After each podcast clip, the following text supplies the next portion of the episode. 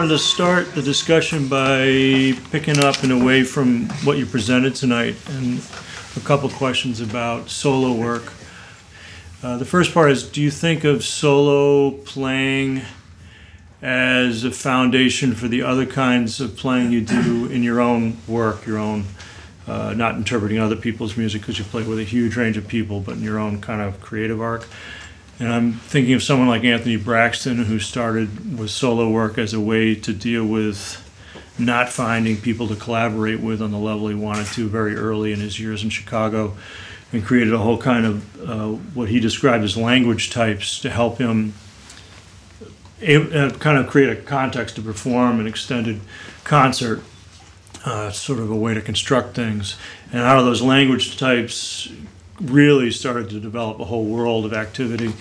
Um, does this solo work? You know, you said you you did your first solo recording here Yeah. about 20 years ago, and I'm assuming you did concerts before Oh yeah. the recording. Oh yeah. Um, did that lead to other aspects of your creative work? Did it develop from solo work, like as in the case of Braxton, or is it just parallel activity to the other things you do?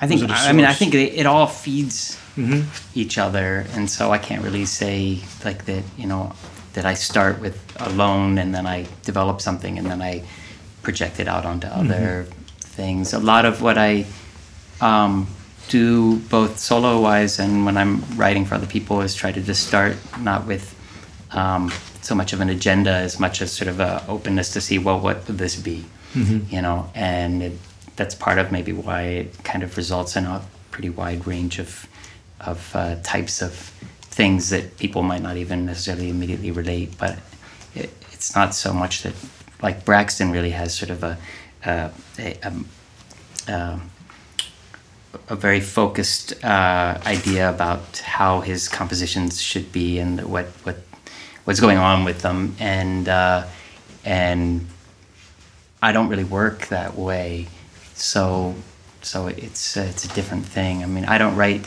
for instance. Everyone changes all the time, but when I was studying with him, which is partly maybe why it's relevant to ask about him. Um, a, yes, he had a great deal of influence on me. Um, but he, I was, when I came to him, I'd been studying composition. Um, my, my undergraduate degree is composition, not performance. And, uh, and hanging out with the East Coast scene and taking some lessons with Feldman a lot more with Bunita Marcus, um, but also other kind of very much European oriented um, composers and uh, and the way that they generally worked was either through some sort of post serialist system or or strictly intuitive. Um, and Braxton had a very kind of structuralist idea about how he would even write pieces. He'd say, "Oh, it's my new piece is going great. I've done the entire rhythmic grid, and now I'm going to go back and apply the pitch logic." You know, and I was like, I, I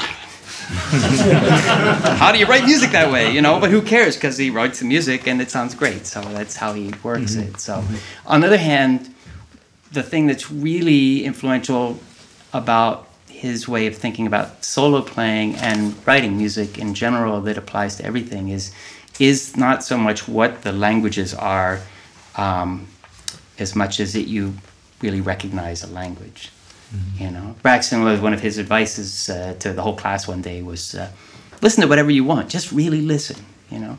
And it's the same thing it's kind of like write whatever you want but try to really write it. And one way to to look at it that that resonated for me really easily maybe from other influences was uh, sort of a sense of atomicization you know to, to not to not just see things as big ready-made objects but as things made of parts and more and more parts down. I worked for a while in a modem factory and you know each little resistor is a part.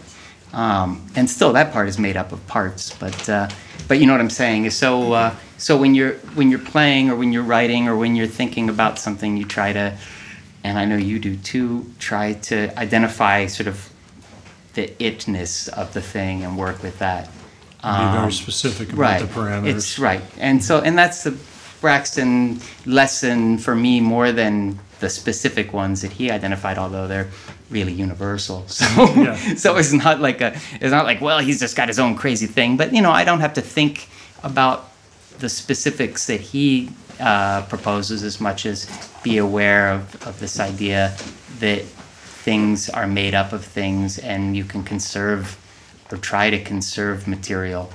And, uh, and that's actually the, the big story uh, about his early first solo concert that he would at least talk about was that, uh, that he um, he got up in front of everybody that he really admired and he was a badass and he had all of his stuff and he and uh, and after like 10 minutes he was like oh shit what am i going to do now? So you maybe heard the story right. And that's when he said well i got to really kind of say well what is that thing? And then try to work with that thing. And so but that kind of uh, you find that in other disciplines both within music and outside of music any kind of creative work. And so and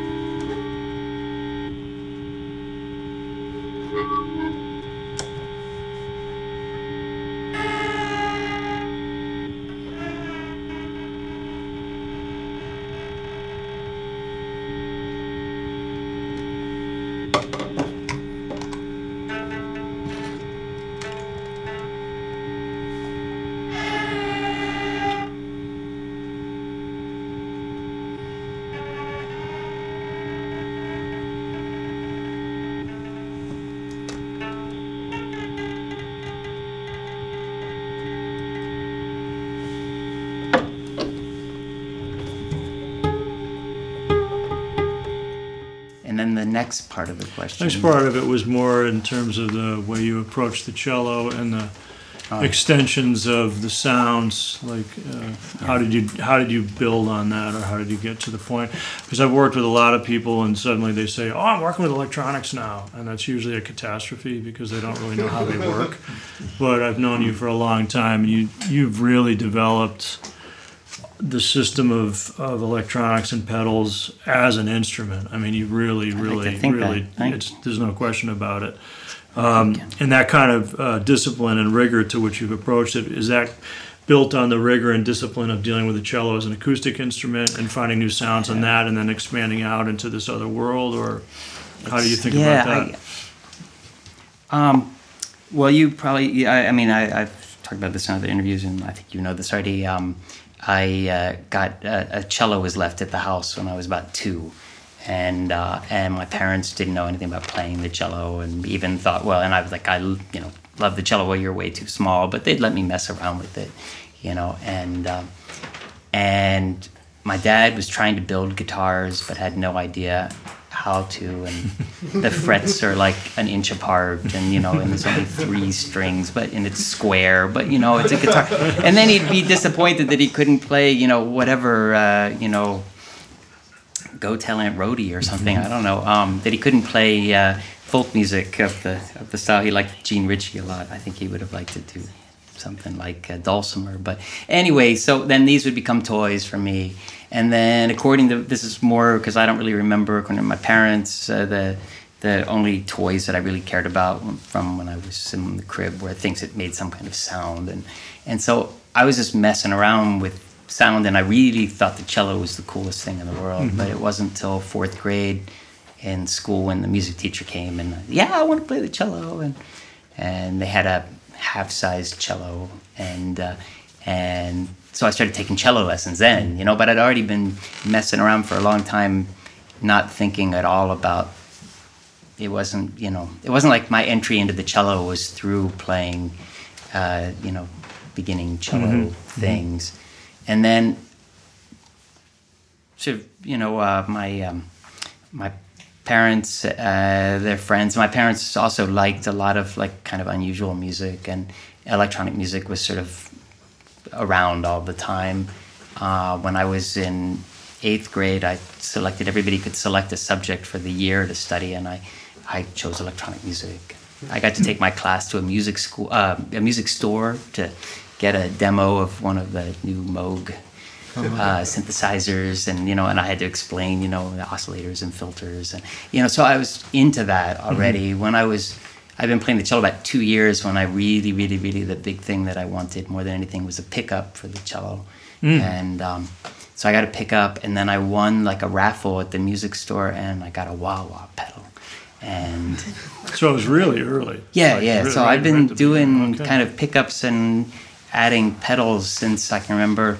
Then about ninth grade, I did this horrible. I wish I had a recording. It's some awful sort of mashup of some Sigmund Romberg sonata, uh, who you may be lucky not to know, and some other guy, and I kind of mashed them together, and I did it with like a phase shifter and a wah wah and something else, and a friend of mine playing the piano part. I kind of arranged it for Fender Rhodes, and we did that at this high school, you know, talent show or something. And, um, anyway, so yeah, so I've been kind of. Then I was in like these kind of uh, goofy everything from space jam and improvising to like a kind of you know the uh, the local music school had a kind of jazz creative octet thing that I was playing in and.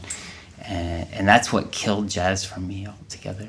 So, I no, really, I, I had a gig with them that was on the radio, and I thought my solo blew chunks. And then my dad said, "Oh, I heard the radio, and there was this cello player," and I was like, "Man, French, you hear this guy?" And then and then and then he said, "And it was you." And then I was like, "Oh man, you know, I really don't understand this music at all, you know, because I thought that was the most humiliating experience of my life." And you know, and then my dad's like, "Yeah, it was great," and I'm like, "Fuck you." So for about about a decade, I only played in rock bands, new wave, mm-hmm. and and then noise, downtown, improvised, fucked up shit. But mm-hmm. but I like I didn't even want to have anything to do with anything that was vaguely jazz like. Mm-hmm.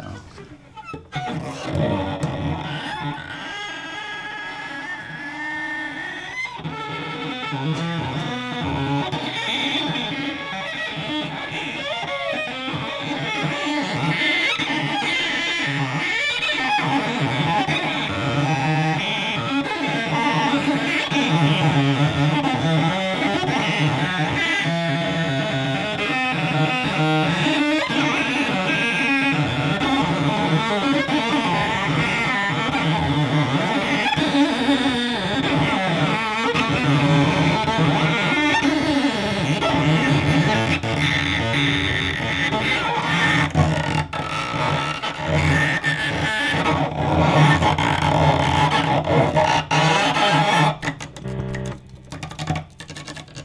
I don't know if you still refer to uh, what you do this way anymore, but at a certain point you called you're playing anti-cello, Yeah, and um, and having I'm the anti-cellist. You're the anti- anti-cello. well, I'm glad that I'm, I'm asking the question to you then, because this is this is the right source. Um, you know, I've, I've been lucky enough to play for a long time with Fred in lots of different contexts, and one of the things that I really enjoy about working with you is um, part of where the question comes from in terms of creative work or developing new ideas about approaching what you want to do. Um, do you think, in terms of, it's not the ideal word, but maybe it's like uh, in opposition or kind of destructive tendencies, as opposed to like going along with the flow and constructive tendencies? And there's like really different ways to obviously approach making work. And in many cases, it's usually a combination of the two. Um, but one thing that I've always enjoyed about playing with you, and is very unusual, not just in Chicago, but very often with American players until maybe more recently. And one thing that I've liked about working with Europeans is they can be more, um, in my experience, antagonistic in the environment in a positive way, like knocking things around. Like it's going, the music's going in this direction. Let's say we're talking about an improvisation, and then it's like a left turn gets thrown in and, and causes everyone to reassess what they're doing or how they think about it. And I have to say that in my experience, that's one of the things I've really loved about playing with you. That you, you're gonna you're gonna knock it around in a way that's that is constructive, but maybe has a destructive tendency or an, an oppositional. Yeah. Do you think about it that way, or is that just the way you, you play? Or you know what I mean? Is of it? the way I play. Mm, Yeah, I, yeah. I, I don't, I don't, yeah, I don't really know, but um, I mean, you don't But I appreciate- and I appreciate you saying like, that. oh, it's going like this. But I'd and, like, to challenge. It's not just in music and just in general. It's like I get perceived. I think a lot of times as being more ornery or or negative or whatever than I really am. As much as I just. It's. Oh, I'm not like- saying negative. No, no, no, no, no. I didn't say. okay, I'm just okay, saying cool, it cool. outside of outside. Not uh, not you. Uh, Okay. That you know, it's like there's sort of. Uh, devil's advocate Hmm. uh, tendencies for me that you know I just almost can't resist pointing out foibles and arguments or or you know just things that don't really you know I mean no you but you know and and it's not so much that I it's not that I don't like the person. In fact I usually if I don't like the person I'm much more likely to just yeah whatever you know and mm-hmm. it's like my friends and people that I care about and people that I'm working with and I, I like to push it around. And I feel like I learn something from it deeper about the project also by not just like yeah whatever man yeah yeah it's Mm-hmm. Yeah, cool, questioning the process. right you know and may, and it's nice to hear if it sometimes helps other people understand something maybe that they might not have or or have a different perspective for a moment but uh, but I think probably it's more just me in it or trying not to not trying to be an asshole but trying to get more inside what it is and understand the logic of it Yeah, kind of getting can't into the specifics that you mentioned Yeah. earlier. Maybe it's partly because I, I can't really, I can't get by on just like chops, you know, and so I have to kind of like to make up for it by trying to understand the logic of it more, so that at least then what I do that's maybe inappropriate or not like you know totally Disney concept of what I should be doing, you know. The anti-cellist is just more that you know say, oh, oh, you play the cello. If they don't, they never heard me play. Oh, I love the cello.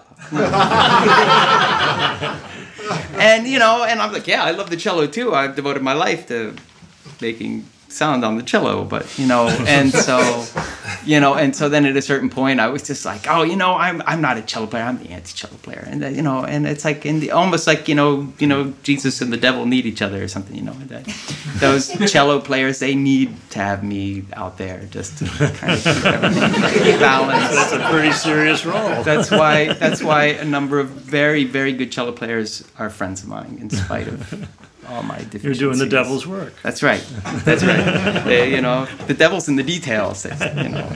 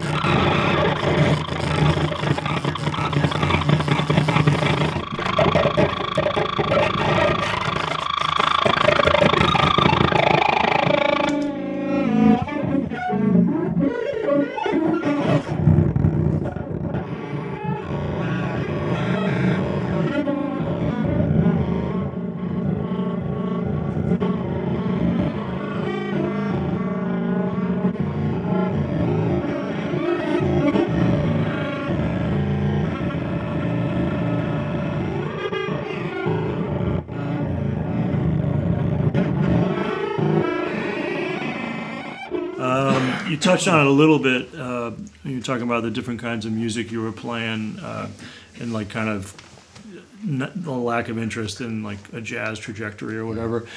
I mean, you've played in so many different contexts as a quote unquote side person, and then even in your own work as a composer, groups that like really involve, let's say, experimental pop tendencies and whatever. Can you talk a little bit about the kinds of music that you find most inspiring or, or intriguing that you want to explore and that motivate you to develop your own stuff?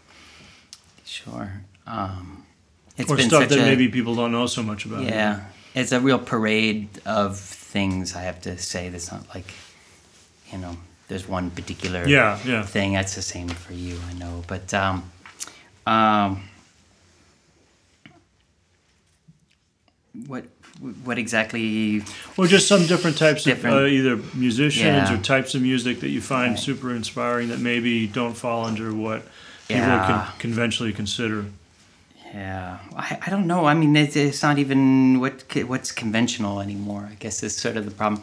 But I have a much more um, mainstream side. You know, I mean, you we were touring when Lady Gaga's first record dropped, and Oh, yes. and um, yeah, and I drove everybody in the band crazy. Man, this is amazing, you know. And, um, you know, I uh, when I was little, I lived in Sweden for a couple of years, and if there's any Swedes here or out there in the internet land. Uh, um, a lot of them who are my friends know that my favorite song when I was like five or six was the song "Hey Clown," and um, you know, and I would listen to that. I kind of burned that, you know, up the way that you know later you would burn up other like improvised records or jazz records or whatever, you know. But I- again and again and again, and I just loved this song. And it turned out it was written by one of the guys who went on to form ABBA, so I had good taste.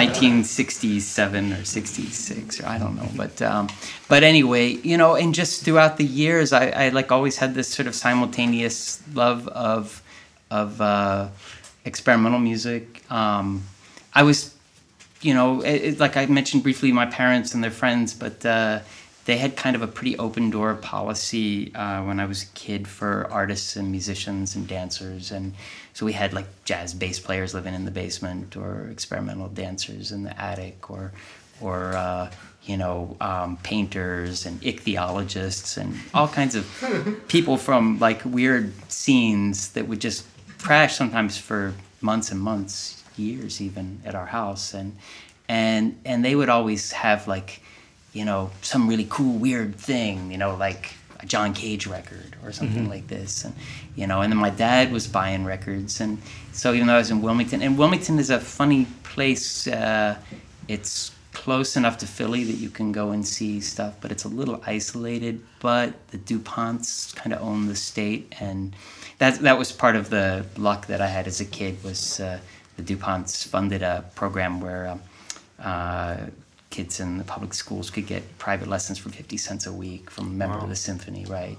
And so, um, so you know, so there was this kind of stuff, or like in junior high, and I really, I, I feel like a dope. I, in junior high, there was that was that was the height of my jazz love, you know, because a lot of the kids in my school um, grew up in houses where their parents were like total Miles Davis freaks, you know, and whatever, and uh, so um, so like the band schoolroom was kind of a the school band room was a, kind of a, a nexus for hanging out and jamming, and uh, and then they had a program where like once a week, me and about six or seven other kids at the school got to go to the local music school in the afternoon during school time and have like three hours with these two crazy old jazz musicians from Philly, and I don't know, I. I I, it's not like I think that they're huge, but I would like to know. I'm sure now I could I would find some records of these guys, and they came down once a week. That's how bad it was in the '70s too, though, for jazz musicians. But that's because also I went to this uh, the jazz workshop. It was called every summer for like three summers at, at the same music school,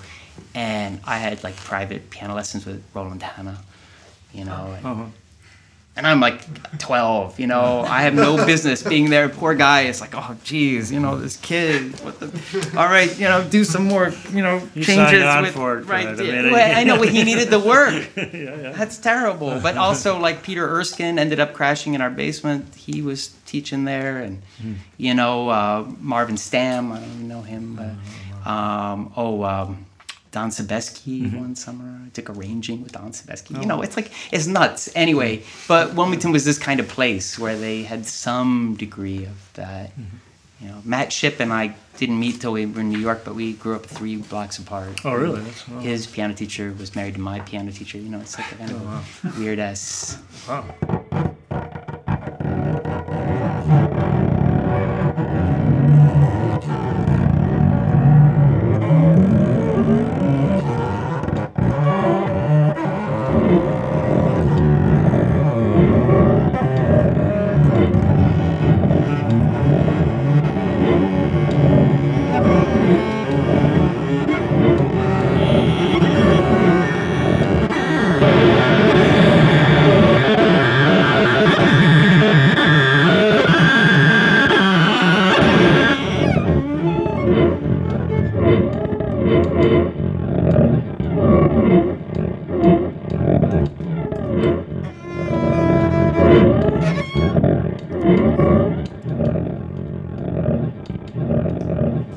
Jump from that to a related question. I don't know if you're still doing it, but for a while you were working at the MCA in the installation department. I the last time I worked there was uh, almost a year ago now. Okay. But yeah. But I know that you obviously were involved in a bunch of the stuff that was being shown there in terms of mounting it and whatnot. But you also do visual art your, uh, on your own. You work with Uh, things. I'd like to, yeah. And uh, I wondered if you could talk any a little bit about if that has had any impact on your, your music at all, or just how you think about what you do. Uh, mm, yeah, probably. I mean, everything, you know, like you Mhm. said. But uh, no, actually, um, mostly, I, I mean, I paint some, but that's mostly just for my own enjoyment. Um, and uh, I like making wire sculptures again. It's more like cartooning or, or drawing. Um, uh, mostly, I've been doing stained glass for 25 years continuously, but um, but I kind of got into that in in high school. I actually had a part time job working for a while for a woman who did stained glass, like really square, you know, just you know window panels, uh, flowers, and real real nice, really good quality, professional, you know, traditional stained glass. So, so I worked. I worked for her, and I was really into it, and I had fun, and you know, I, I had to like it wasn't. I didn't just immediately even. I was studying for a while, and then I, and then I was doing jobs for her, and uh, and um, and then I didn't do it after high school until after grad school when I was actually a little bit freaking out in a weird way that I. New York is. Uh, New York is a great city, um, but uh, but New York can really kind of, in a weird way, um, make everything for a lot of people uh, in their art form kind of their job in a weird way. And I wanted to have some kind of artistic thing that was totally not a job. That I wasn't trying to get a gig, and I didn't care if anybody else paid any attention or whatever. I didn't have to get I didn't have to try to get the knitting factory to book me and then hope some people came so they'd book me again, you know, and this kind of shit, you know, and and which is fucked up. And so if anything it helped me uh, artistically to have some kind of creative outlet that I really didn't give a damn about and I just purely did for myself, even though really that was the whole idea with the music and had been for a long time. Throughout the 80s I, I you know I'd play a gig when somebody asked me otherwise I wouldn't and I'd go for long periods in my 20s kind of just at home shedding and, and making tape music and you know and um, and then you know but then after you get out of grad school you move back now I'm gonna really try to work you know? And you're working you're working you're working and you have a day job. So you're like you know you just basically are just like running around all the time just kind of work work work you know? And and um, so I started doing stained glass then just as some little escape valve. And but I really like it, and I'm still doing it, and I'm working on a series now of uh, LPs in glass that uh, that um, I've got three done and Okay. hoping for a dozen, but it may take. It's at the pace I'm going. It'll be. I'll be in my. Uh, I'll be on Social Security when I finally. Uh, I have one last question, and then I'll turn it over to people if you have questions. Ask Fred. Uh, it's kind of connected to your mentioning New York in this last stretch. Um, you did a bunch of work in New York. Moved to Chicago. You've been here for a long time now. You do, you've done lots of work overseas.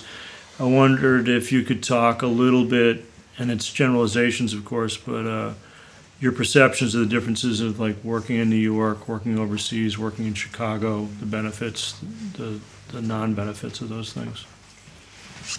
Hmm.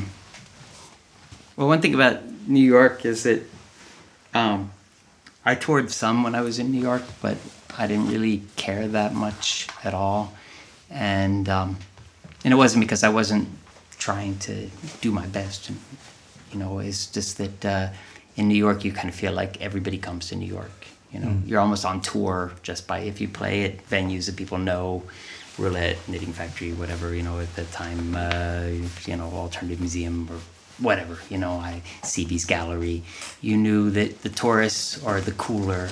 I played the I played Chris I played a solo set on Christmas Eve once at the cooler. And it was packed. You know, there were no New Yorkers there. There were hardly any U.S. people, but there was Germans and Japanese people who were on vacation, and mm-hmm. and they knew the cooler, so they went to the cooler. So you know, so this why do I need to travel around? You know, I can play for the world right here. And actually, when I moved to Chicago, that was when it became more like aware that there's this whole network of people out in the world that you know go to New York every now and then begrudgingly, but you know, but are actually doing really interesting work and uh, and you know that I get along with. They have a better attitude in a weird way. So. You know, I mean, there's the New York. The great thing about New York is it's so big. There's so many different scenes. So there's sort of like broad brush, brush the town, but just within the sort of vibe that I was existing in, just felt like, man, New York is all we need to care about. You know? mm-hmm. It's like the LP, and you know you're in the very center. It doesn't hardly move at all. You just stay there, Canal Street down to you know up to 14th Street, and, you know, and it's everything you need. Why you know best of all possible worlds, something like that. So, but working in New York, uh, you know, in those days was different than now. I, the real estate situation there is so so crazy, and I haven't been living there in 20 years, so I don't know what it's like to work there. Chicago, I, I think is. Uh, um, a much more uh, engaged community in terms of people, both you know musicians and people who just every now and then take some time out to listen to music mm-hmm. and so. And then in Europe, I feel it's even more of that kind of engagement of an audience that doesn't necessarily show up uh, to be entertained or anything other than they're like, well, you know, there's a concert and I thought I'd go and hear the concert. And mm-hmm maybe I like it, maybe I don't, but it's okay. It's not uh, it's not that much. It feels like a certain level. You know what I'm talking about? Yeah, I think so. There's there's a kind of there are a lot of people who are diehard fans, and that's fantastic. But there's also this kind of community of people that just seem to show up. Yeah, hey, it's a concert. I'm going to listen. It's great. I never heard of these guys, or maybe I, I, I saw Ken Vandermark once and I really enjoyed it, so I thought I'd come again. you know, but uh, but it doesn't feel as much of a subculture in a in a weird way mm-hmm. there, and so, but things are always changing there, and country to country is diff, big, huge. The Swedish audience and the Swiss audience, in spite of uh, the similarity of their names, are entirely different. yeah.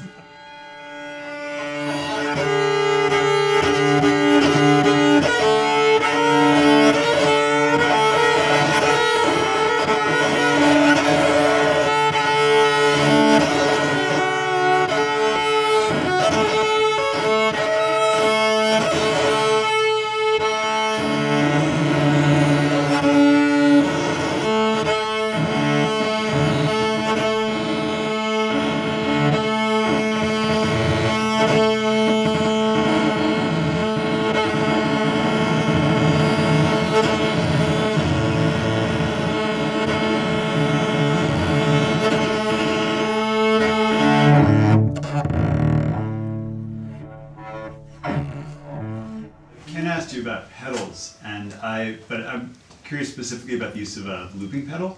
Um, you're just about the only person I can think of who, or one of the only people who, in group free improvising context, uses the looping pedal. And it's not surprising to me that even though, especially in the last 10, 15 years, looping pedals, I guess, have become cheaper, whatever reason, they're much more prevalent in a lot of kinds of music.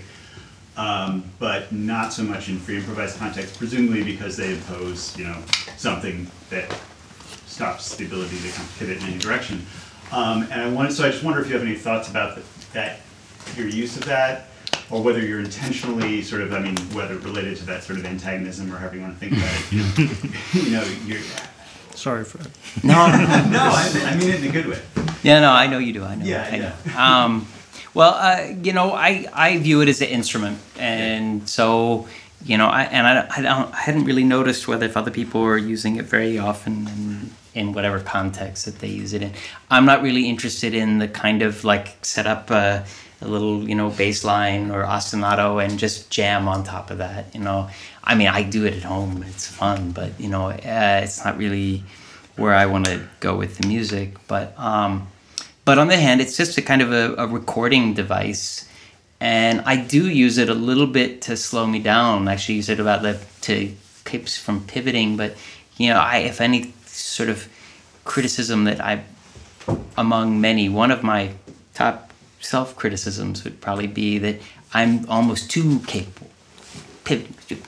You know, and so so it's good to have this thing that can sometimes actually make me, hey, you know, take a moment there. Um, and like in this piece, I used it as a way to really give me a moment in places where I was messing around. We didn't talk about it at all. That's my whole obsession right now was the pickups, but uh, in my life. But but um, but anyway, yeah, I, I don't know. I like the one that I use is nice because I can double or half the speed, and I can go forwards and reverse, and I can.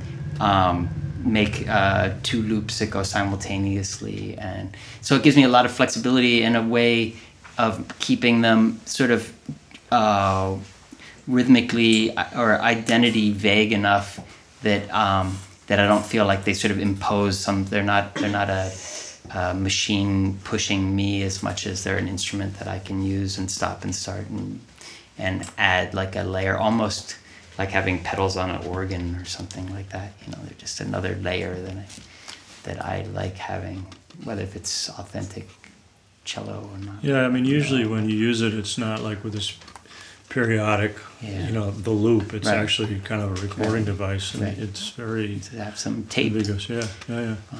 That's why I was, when I went to Manhattan School, uh, we're talking about electronics. Um, the first semester, I signed up for uh, electronic music, and the whole time I was there, spent probably part of the reason that I left music school after a couple of years was that I was spending more time in the electronic music studio than practicing cello, and um, and then when I went back, it was to study computer music, you know, and uh, but they didn't have a computer music degree, so you had to major in composition, you know. And, and then the weird thing is that when I went back to study computer music, then they talked me into playing the cello again. I'd quit the cello altogether, but Oh, really? When was this? this was uh, I, I I left Manhattan School in late '82, and then uh, was at M- Brooklyn in uh, fall of '84. Started there, and so they they um, they were gonna make me be in the choir, or they said, well, we know you could, used to play the cello. If we give you a cello and you play in the contemporary ensemble, you won't have to be in the choir. So I was like, yeah, I'll ready to do that. and then it was awesome all of a sudden because it's like, hey, you know, I actually really liked always since I was two, I liked playing the cello. I just didn't like Tchaikovsky and Brahms and this mm-hmm. shit. So, mm-hmm. so, so then I started being more and more active as a cello player while I was technically a computer music hmm. composition student. And so, so I went back to school to study like as pure electronics as you could, and then fell in love all over again with the world of real instruments and real players and working with real humans in real time and and uh, and the computer in those days, man. If you anybody did computer music in the mid '80s, it was score 11 and music 5 or something. And you know you write this long chain of you know commands and and everything and then you'd hit compile and then you'd wait eight hours and you come back and you hit play and it would go like and you go, and you go oh shit i wanted to go oh, i forgot i forgot this one negative number there. So okay and then you hit compile again and then you go home and you come back the next morning and the super user's like oh sorry there was a fire last night and uh, we had to restart the whole thing and you know everything's gone and oh, jesus And, you know i worked all semester long for like this four minute long piece that you know and, you know Meanwhile, I was down at A Micah Bunker on the Lower East Side, you know, having a blast. Some freaks that I'm still friends with to this day.